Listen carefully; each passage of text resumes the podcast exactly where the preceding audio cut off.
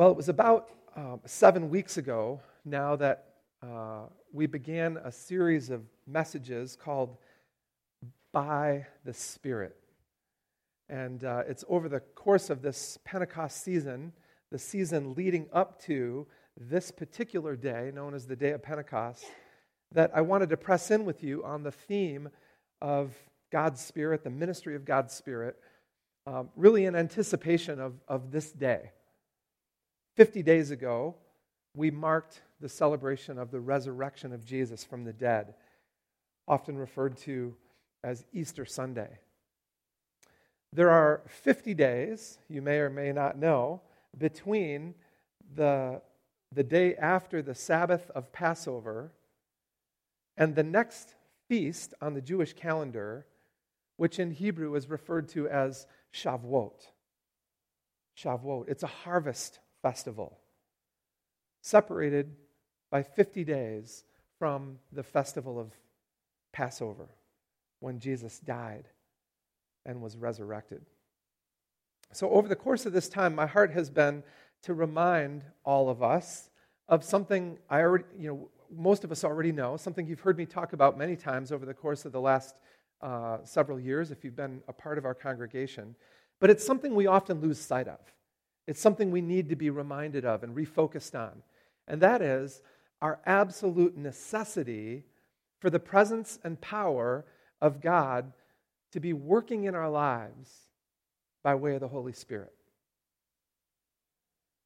As I put it last Sunday, the key question each of us need to be asking ourselves is how we are learning and practicing dependence on God's Spirit to do what's otherwise beyond our own power and ability.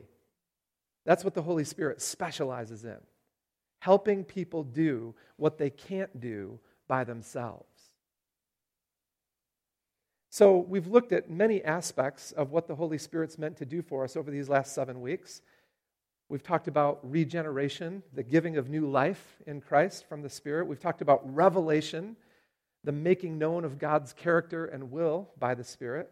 We've talked about and studied how the Spirit's constantly about the work of convicting us of sin and shaping our lives more and more into the likeness of Jesus by making us holy as He is holy. We've considered the invitation to keep in step with the Spirit by being more consistently filled with the Spirit's presence. And of course, through it all, I've tried to emphasize that the life of Christ available to us through the Holy Spirit has to be proactively sought and received by way of the practice of prayer. So there's a connection between our practice of prayer and the way in which we receive the ministry of God's Spirit in our lives. Essentially, the practice of prayer invites the Spirit's ongoing work in our lives and helps us to stay submitted to the Spirit's leadership and guidance. But as we wind this series down uh, today and, and next week, over these next two weeks, and as we celebrate the actual day of Pentecost today, there's one more vital purpose of the Spirit's ministry in our lives that I want to bring your attention to. Not something that we've really talked about much yet over the last seven, seven weeks, although I hope it's a, a concept that's familiar to you at least. And that, my friends, is the unique empowerment of the Spirit given to us so that we can speak about Jesus to other people. The heart of God is not just that we would receive the Holy Spirit for our own benefit, for our own blessing, to help make us more holy and more like Jesus. The heart of the Father is that we would receive the Spirit so that we can proclaim with power the reality of who Jesus is and what he's done for us. Let me begin with an illustration this morning that really uh, captures the heart of, of what I want you to catch this morning, the vision I want you to catch for the Spirit's ministry in our lives. It's, it's a story that's told in a newsletter I received just a few weeks ago uh, from Frontiers Ministry. Uh, if you're not familiar with Frontiers, it's a phenomenal missions agency that literally sends missionaries around the globe to minister in foreign lands. And uh, in their newsletter, they highlighted a story from one of their Frontiers workers, missionaries, a gal, a young gal named Anne. Here's what Anne wrote about her experience. I met Johara while she was studying at a university in the South Asian city that I live in. She's a young Muslim woman from Saudi Arabia who was introduced to me by mutual friends.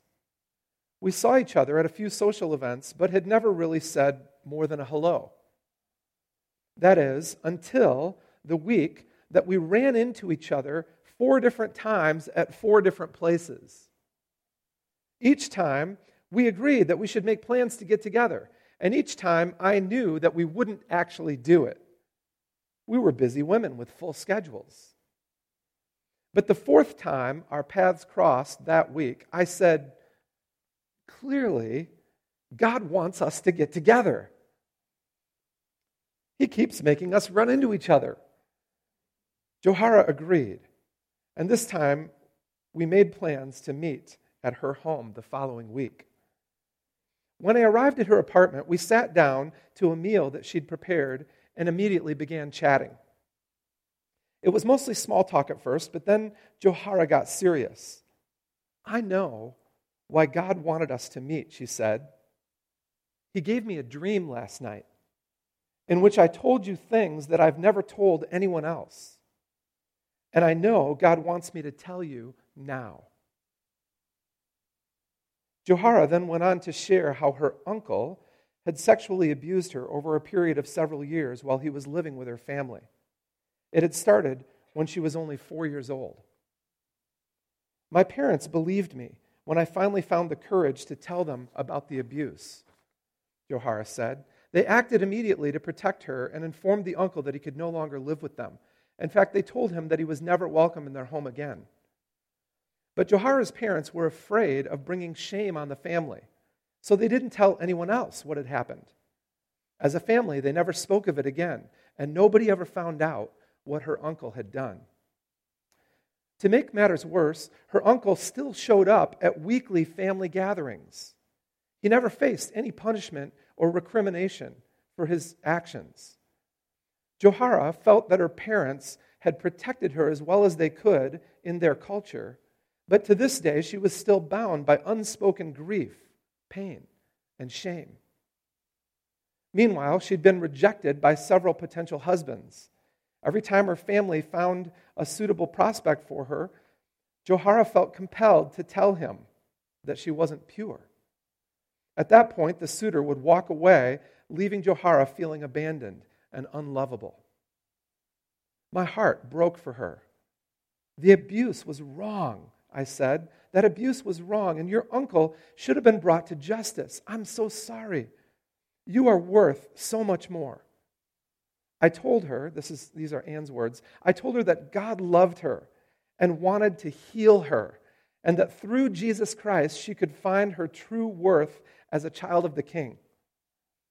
We prayed together right then and there, and for the first time in her life, Johara felt peace. After that, we called and visited each other often. Every time I shared more from God's word with her. I told her how Jesus makes us righteous and holy, that in him we are new creations. God gave her more dreams and assured her that I was a safe person for her to share with.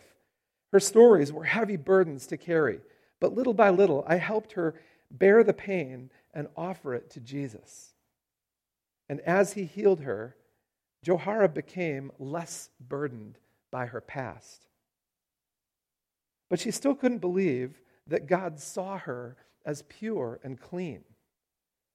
Through our times of prayer, uh, He always gave her peace, but she couldn't shake the shame of her abuse. One day, as I was leaving her house, Johara asked me where I was going. To a time of prayer with my friends, I answered.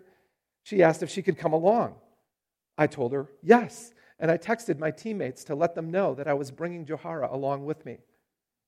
During our prayer meeting, a teammate asked Johara if he could lay hands on her and pray. She said yes and asked us to pray for her back pain. As we prayed, her pain lifted, and we all marveled at the mercy of God. God's healed you physically, I said to her, but He also wants to take away your emotional pain. Just as He's restored your body, He also wants to bind up the wounds of your soul.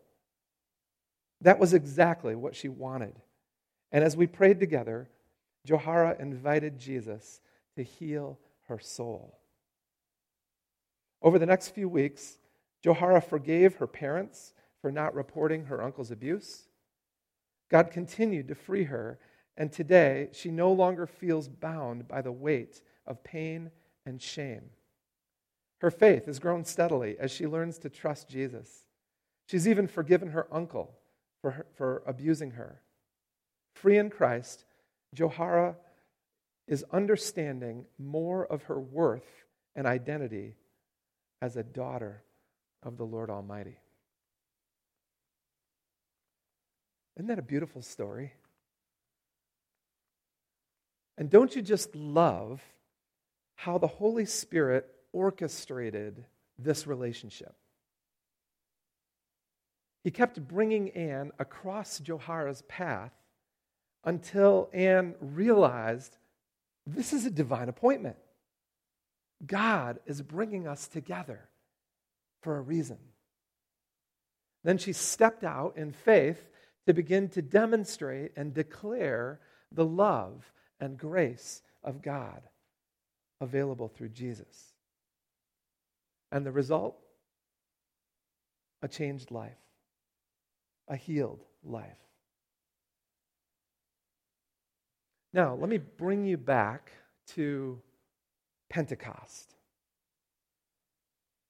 This day that we celebrate and that's been celebrated down through, through the ages, not just since the first outpouring of the Holy Spirit in the early church that we read about in Acts chapter 2, but do you know, are you aware that the, this day, this feast of Shavuot, has been celebrated by the Hebrew people for thousands of years, even before the birth of Jesus. This day, on the Hebrew calendar, every year, is a sacred day that God set apart for his purposes. It's often referred to as the Feast of Harvest. It came to be called Pentecost, a Greek word, because the Greek word Pentecostes literally means 50th. And this feast was always held 50 days after the Sabbath following the Passover. So that's where the name Pentecost comes from. This period between Passover and Pentecost is traditionally marked by what's called uh, the countdown, the counting of the Omer, the 50 days in anticipation of Shavuot's arrival. So today, that annual countdown that the Hebrew people observe comes to an end with the celebration in their culture of the spring wheat harvest. It's an occasion of great joy and festivity uh, throughout Israel and particularly in Jerusalem. But as we know, with the hindsight of history to our advantage, God had other great plans in store for this day in history, the day of Pentecost. For he set this day apart as a prophetic sign and symbol of something greater, a greater harvest that was yet to come. A harvest not of wheat, but a harvest of changed lives. So Pentecost became the day then on which God poured out his Spirit upon the early church, which led in turn to a great ingathering, a great harvest of people through the witness of the early believers. That's the symbolism that's at play in this particular feast or Jewish festival. This is an event of great significance, of course, then, in the life of the early church. But what I want you to understand is that this is about more than church history. God has something for us in the promise of Pentecost. That first Pentecost is a paradigm for how God moves and one that has very personal application for each and every follower of Jesus. The promise of baptism in the Holy Spirit was offered not just for those present on the first day of Pentecost, but to all whom the Lord our God will call as followers of Jesus. And the result of that experience, as we'll see today, is a unique empowerment to speak about Jesus for the benefit of others. So that's a little preview of where we're headed this morning. Let's begin by taking a closer look at that first Pentecost and how it illustrates what God is eager to do in each one of our lives. So, the first takeaway here I want to draw your attention to is that Pentecost illustrates that Jesus pours out the Holy Spirit on all those who follow him. Now, this might not be a news flash for you. This might not be uh, something you've never heard of before. In fact, we've really alluded to this all throughout the series of messages we've been um, digging into over these last seven weeks. But I want to just draw your attention once again to the basic reality, the basic promise, the basic biblical truth that the Holy Spirit is given, promised, and given to every person who follows Jesus Christ. Look with me at Acts 2 1 to 4. The beginning of this story about what happened on the day of Pentecost. When the day of Pentecost came, they, that is, the early believers, the earliest group of followers of Jesus, were all together in one place. Suddenly, a sound like the blowing of a violent wind came from heaven and filled the whole house where they were sitting. They saw what seemed to be tongues of fire that separated and came to rest on each of them. All of them were filled with the Holy Spirit and began to speak in other tongues as the Spirit enabled them. So, one of the things that I want you to notice here as we look at this story and think about its significance, right out of the gate, I want you to notice that this experience of Spirit baptism is for everyone who follows Jesus. Luke tells us that they, that is the earliest followers of Jesus, which was a group of about 120, they were all together in one place. Where was that? Well, some people, historians and scholars, disagree about uh, where it was. We can't know precisely. There's some evidence that they might have been gathered in the temple itself, or many others believe that they were in a building right near the temple, adjacent to the temple, and in fact, a large meeting facility that's connected with the tomb of David, which is just outside the temple. I was able to visit there when we went to Israel, my wife and I, just over a year ago. They were there, 120 or so of the earliest followers of Jesus, waiting and praying just as Jesus had instructed them waiting and praying, waiting and praying for the fulfillment of the promise that they'd been given. So, what I want you to understand is that this experience that we're reading about in Acts chapter 2 was not merely limited to the 12 apostles. This was for a bigger, broader group of people. Everyone at that time who identified as a follower of Jesus. They were all gathered together, waiting and praying for the fulfillment of the promise.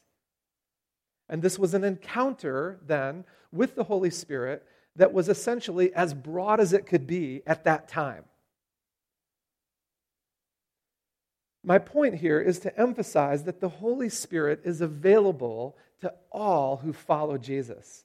And there are a number of passages I could refer you to to back that up. But the point is, it's not just a select few right? It's not just a couple of special people, designated leaders. It's not just to those who are more mature or more holy or more righteous. Anyone and everyone who identifies as a follower of Jesus is promised the gift of the Spirit. God's promise and heart is to impart the Spirit to each and every person who follows Jesus as Lord. Now, that impartation is referred to and described in many different ways. And you can see this even here in Acts chapter 2 and back in Acts 1 as well. Luke himself actually refers to this same thing in multiple different ways.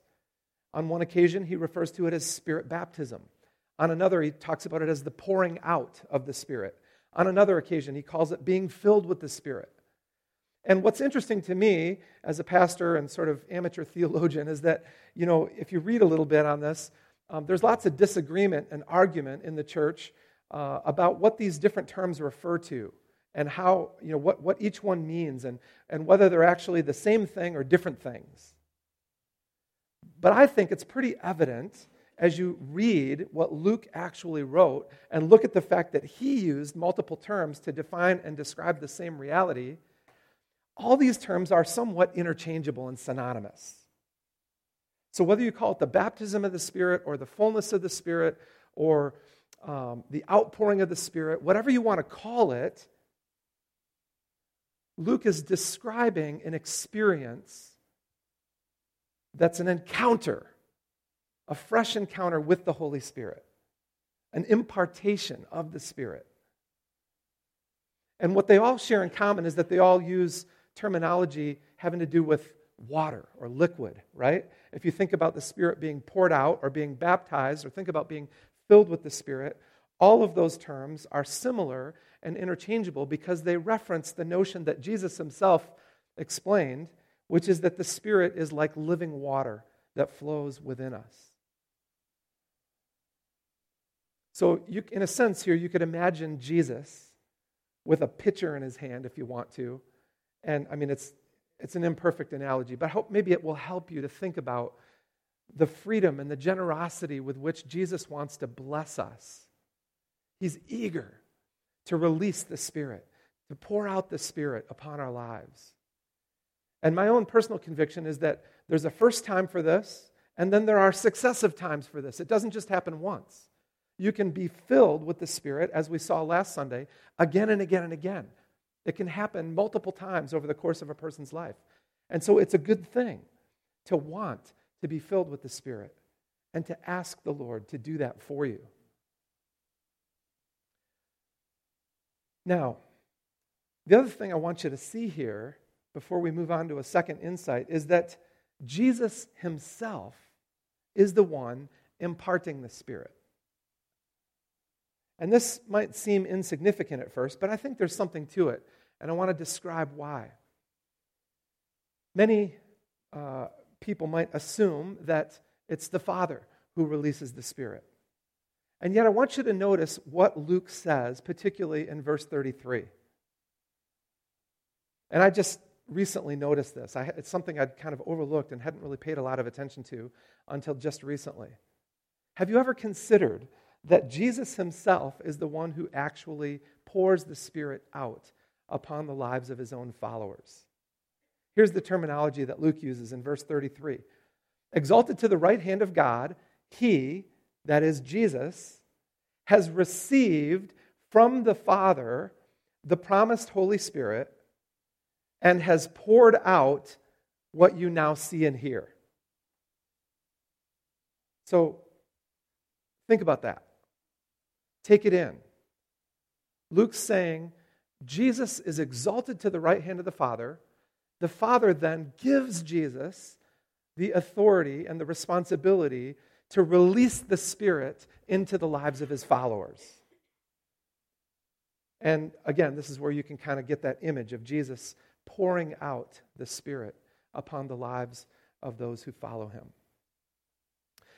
Now, what's interesting is that this description in Acts 2:33 actually connects with and fulfills what John the Baptist had prophesied about Jesus before he even began his ministry.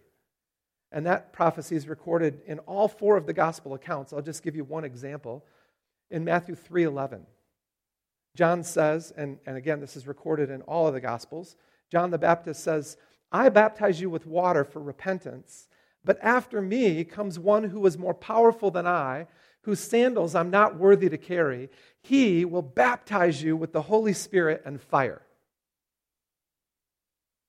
So the baptism of the Spirit, the outpouring of the Spirit, the fullness of the Spirit, whatever you want to refer to it as, is the job or the responsibility of Jesus. And he's eager to do it. Eager to do it for us. And then there's this, if you kind of piece these references together as a puzzle Acts 1, 4, and 5. Acts 1 4 and 5. On one occasion, Luke writes, this is just before he's ascended into heaven. While he's eating with them, Jesus gave this command to his disciples Do not leave Jerusalem, but wait for the gift my Father promised, which you have heard me speak about. For John baptized with water, but in a few days you will be baptized with the Holy Spirit. So, in short, the Father makes this promise, but the Son, Jesus, is the one who carries it out. Jesus himself pours out the Spirit upon those who follow him.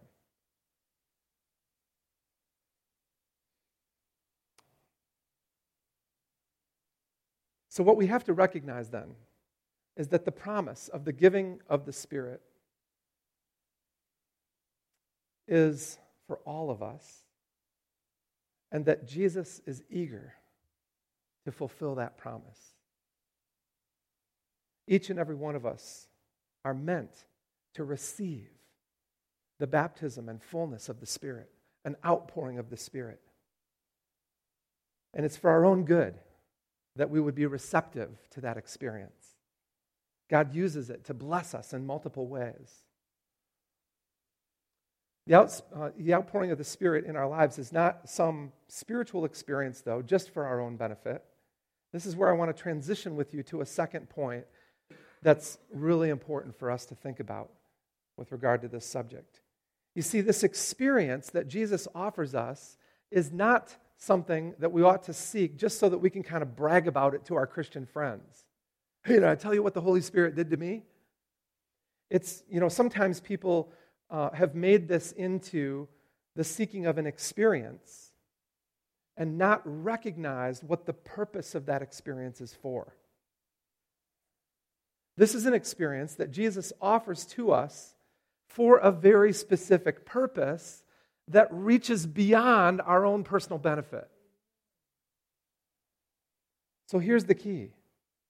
What Pentecost also illustrates is that the Holy Spirit, when we receive it, empowers people to declare and demonstrate the wonders of Jesus.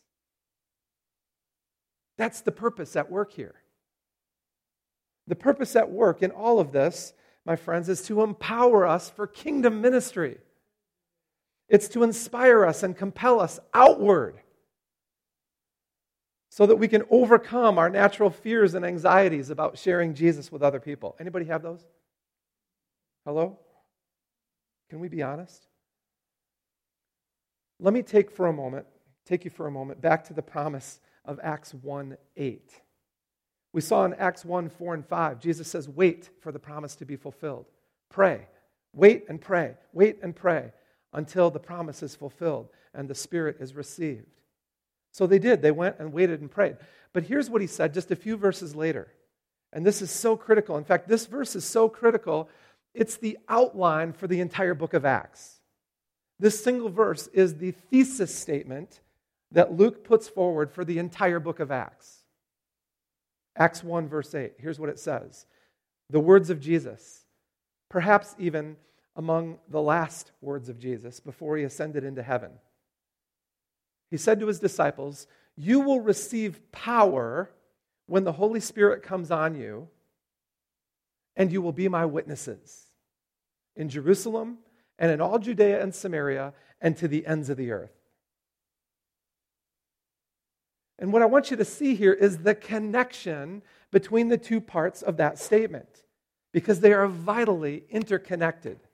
You will receive power when the Holy Spirit comes on you, not just for your own benefit, but so that you will be my witnesses in Jerusalem and in all Judea and Samaria and to the ends of the earth. So it's okay, perhaps, to seek the presence and power of God's Spirit, the fullness of God's Spirit for your own benefit. But it's even better if you're motivated by a desire to speak of Jesus. Thank you. I appreciate the support. You see, this verse shows us the expanding impact of the gospel as lives are changed. like Joharas. This verse, Acts 1 8, represents a series of concentric circles. Think about it on a map. Think of Jerusalem as the center of the earth. That's at least how the Jewish people always thought of it. Jerusalem's the center of the earth, and everything else is the ends of the earth, right? And, and that's really the, the idea in mind behind this verse. So you have these concentric circles. Jerusalem is the center of the target, and then Judea and Samaria are the next concentric circles out, the surrounding regions just beyond Jerusalem. And then you get to the ends of the earth. That's everywhere else, like Lansing. You ever think about that? Lansing is the ends of the earth. Here we are, living in the ends of the earth. But there's actually another way to look at this. If you, if you take this promise and personalize it, I think you could actually flip it around. And I think if Jesus were here with us right now, he might say to us, You will receive power when the Holy Spirit comes on you, and you will be my witnesses in Lansing and in Ingham and Eaton County and to the ends of the earth. Right? The concentric circles idea still applies, but the center of the earth is where you are in this moment. Now, with that idea in mind, that's, that's the outline for where the whole story of the book of Acts is going to take us, right? Acts 2, the disciples receive the power of the Spirit just as they were promised. And then, boom, what happens? They begin to speak about Jesus with boldness, with authority, with power, with courage, with conviction.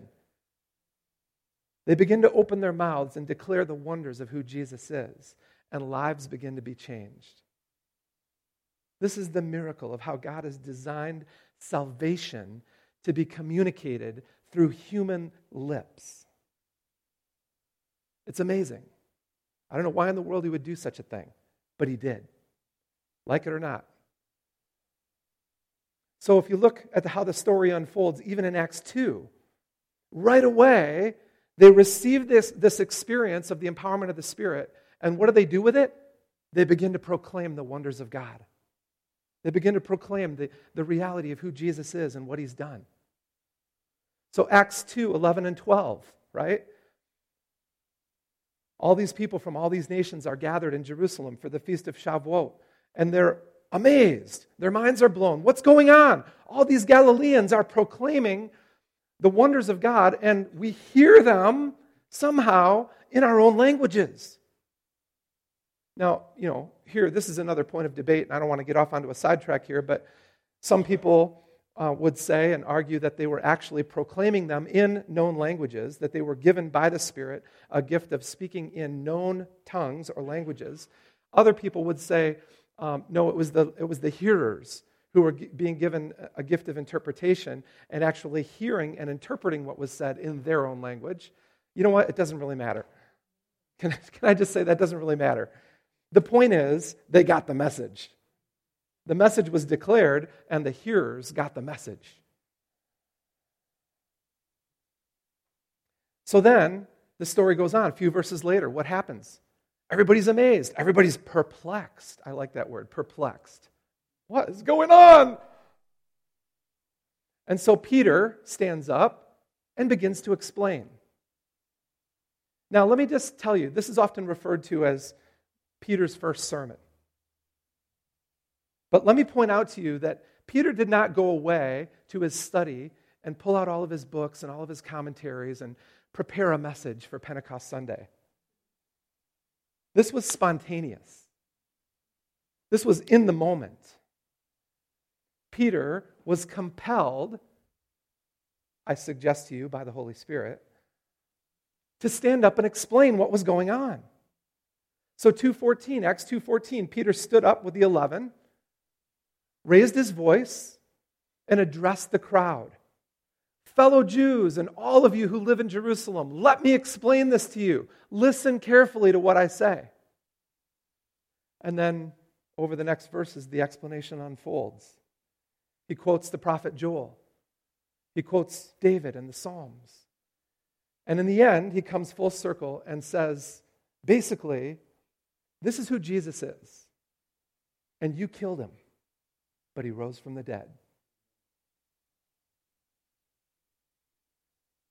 So, with these references in Acts 2 11 and 12 and Acts 2 14, what we see is a declaration of Jesus beginning to find its first expression in the mouths of his disciples. And the implication here is perfectly clear. There should be no confusion about this. Their declaration of who Jesus is, their declaration of the gospel, is empowered and inspired by the Holy Spirit. That's the result of this baptism, this outpouring, this fullness of the Spirit that they encountered. So they're speaking of Jesus under the inspiration and influence of the Spirit. And here's how that applies, right? Can I let's just get really practical about this. Do you ever find yourself in a situation where you'd like to be able to share about Jesus with somebody, but you don't know what to say? I don't know what to say. That's the very moment when you ought to be saying, Holy Spirit, help me out. I need you. Come and fill me right now because I don't know what to say. But you do. Right? This is reminiscent, actually, of another promise. What's so, it's so fascinating if you kind of connect all these dots, right? Such a beautiful picture. Jesus actually told the disciples that this is what they should expect to happen long before it actually happened. So you go all the way back to Matthew 10 for an example of this, verses 19 and 20. Jesus said to the disciples, But when they arrest you, don't worry about what to say or how to say it. At that time, you'll be given what to say. For it will not be you speaking, but the Holy Spirit, the Spirit of your Father, speaking through you. Now, you know, just set aside the part about being arrested for a minute. I don't think Jesus is suggesting that it's only when you're going to be arrested that the Holy Spirit will give you what to say. I think he's just pointing out that, you know, this might be a supreme example of, you know, the, the, the point of confusion in your life when you think, I don't know what to say, I don't know what to do, I'm desperate for God's help. But the point is broader than that. Let's not assume that we have to be arrested in order to be given what to say by the Spirit. What Jesus is explaining to the disciples, what he's pointing out to them, is a very simple and basic reality. If and when you don't know what to say, don't worry about it. Don't let that stop you from saying anything. Instead, in that moment, learn to depend on the Holy Spirit to give you the right words for the circumstance that you find yourself in. Would that be helpful? So let me give you an example. I, I, you know, I've been convicted many times over the years, and again recently, that I live in a bubble. I, I have lots of friends, but they're almost all Christians. And it's hard for me to find opportunity as a pastor to share the gospel outside of the pulpit. I can do it here. That's, you know, I'm fairly comfortable with that. But you get me out in the real world, and most of the people that I rub shoulders with from day to day are already Christians. So the Lord's been challenging me and convicting me about this and just saying, dude, you got to get out of your, out of your zone. Go find some people that you can talk to that, that don't know me yet. So I've shared with you a little bit about what happened a few weeks ago on the I Love My City uh, event, where I went around with ice cream door to door at Summer Place Apartments. And on that occasion, I think I told this story a few weeks ago, the Lord connected me, I think, sovereignly, with a man who is the lead, one of the leaders of the community uh, that lives in those apartments. There are 16 families from Afghanistan, Muslim families that live in Summer Place apartments. And they recognized this man named Abdul as their leader, their chief. So I had a chance to meet Abdul and started to talk with him. And get to know him and build relationship with him. And he invited me back. I mean, sometimes I'm a little slow, but I felt like I should go back. I felt like this was an opportunity I should walk into. So I went and met with Abdul on Thursday of this week. And for a little while, we sat out on the park bench and talked. And um, pretty soon, a couple of other guys came and joined us. I don't know if he was texting them or I, am not quite sure how it happened, but um, pretty soon there were a group of three or four of us, and then one of the guys invited us back to his apartment, and we went back and sat, and they offered us something, something to drink, and we sat in the living room there, and, and then there were like six or seven guys all of a sudden. So here I am sitting in the living room of this man that I've never met with about seven Afghani Muslims. What am I going to say? I don't know. I have no idea what to say. But I do know a little bit about how to just be friendly, how to listen, how to build relationship. So I asked questions. That's a great thing to do, by the way, if you don't know what else to do. Just ask questions.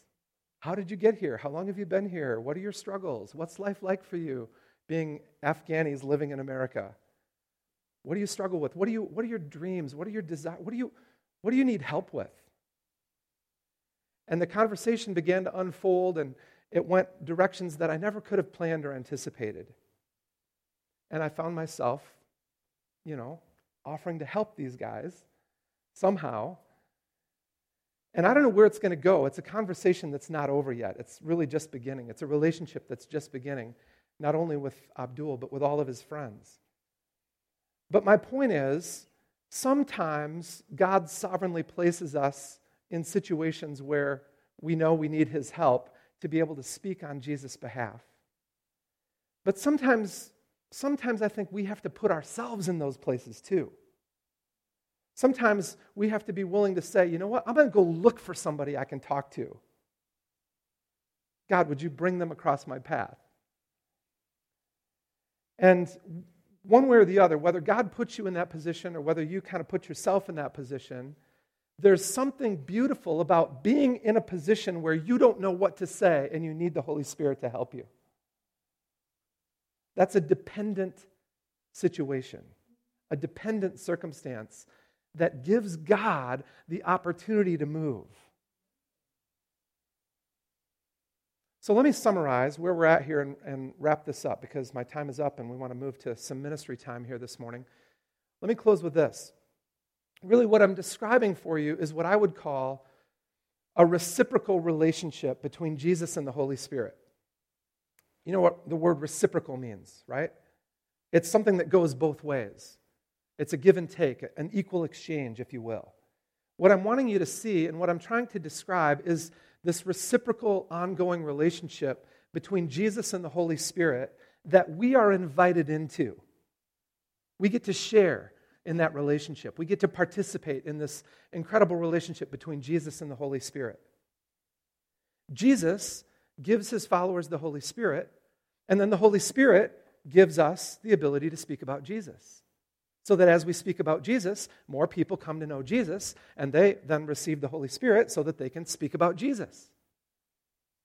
Do you see the reciprocity that I'm describing? Jesus gives the Spirit so that the Spirit can draw people to Jesus. And what I hope you're hearing and seeing in this story from Acts 2 is that the whole concept of this reciprocal relationship between Jesus and the Holy Spirit is a partnership that we are invited into. So, this partnership is ongoing. It's, it, it wasn't just for that first day of Pentecost. This is an ongoing reality in the world around us. Jesus and the Holy Spirit are constantly working together in partnership, in reciprocal relationship. And the whole purpose of that relationship is to draw people into the kingdom of God. And we get to share in that reality. So, you know, I don't want you to think of evangelism as this like, oh, I don't want to have anything to do. That's too scary. That's too difficult. I don't have any business telling someone else what they should think about Jesus. We come up with all kinds of excuses, all kinds of what we think are good reasons, but they're really rather pathetic for why we won't speak about Jesus to other people. But the reality is, God gave you His Spirit to help you do that.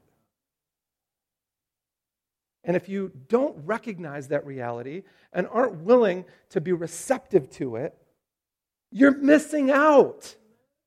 You're missing out on one of the greatest opportunities that life has to offer the incredible mystery, the incredible miracle of seeing people's lives changed. by the gospel. You can't do it by yourself, but God can do it with you and through you.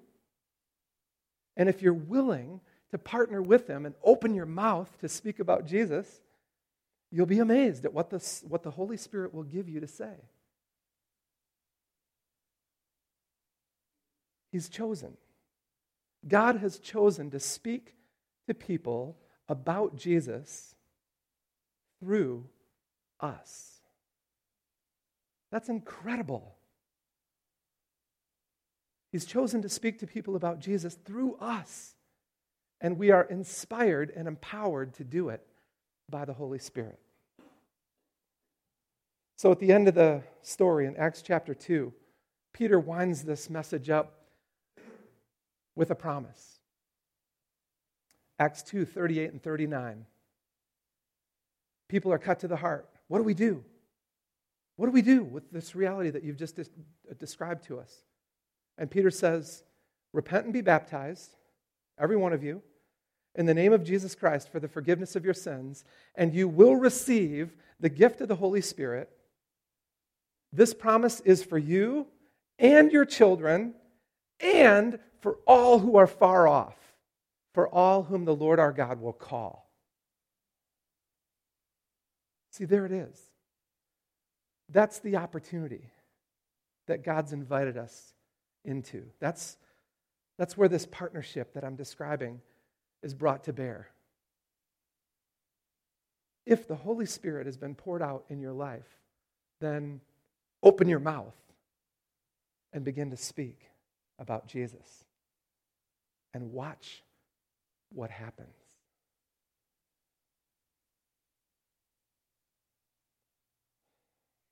So there's a question. I'll, i love closing with questions because I want you to go away thinking about how you'd answer it. How do I apply this to my own life? What do I do with this message I've just heard? Here's the question I want to leave you with Who is it that God is calling you to help him reach? Maybe you already have an idea. Maybe there's somebody that God's already placed in your path. Or maybe not. Maybe for you, it's somebody like Abdul, somebody that's out there, and you have to figure that out and, and discover who God wants you to share with. But my point is that God is positioning us like pieces on a chessboard. He's positioning us to speak on Jesus' behalf. And then the, the corollary question is this How could you better allow the Holy Spirit to speak and work through you as a witness for Jesus? What would it take for that to happen? What has to change in your life for you to be more receptive and responsive to the empowerment of the Spirit so that you can be a better, more effective witness for Jesus? Friends, I hope and pray that the Spirit of the Lord will be touching you, empowering you, filling you, inspiring you. And as you think about those questions and discover your own answers, that God will move you into a place of availability. If you're not there already, that's the goal. Lord, here I am. Use me as your servant. Use me as your ambassador. Use me as your messenger. Help me to speak about Jesus so that others' lives can be changed. Would you pray that with me right now?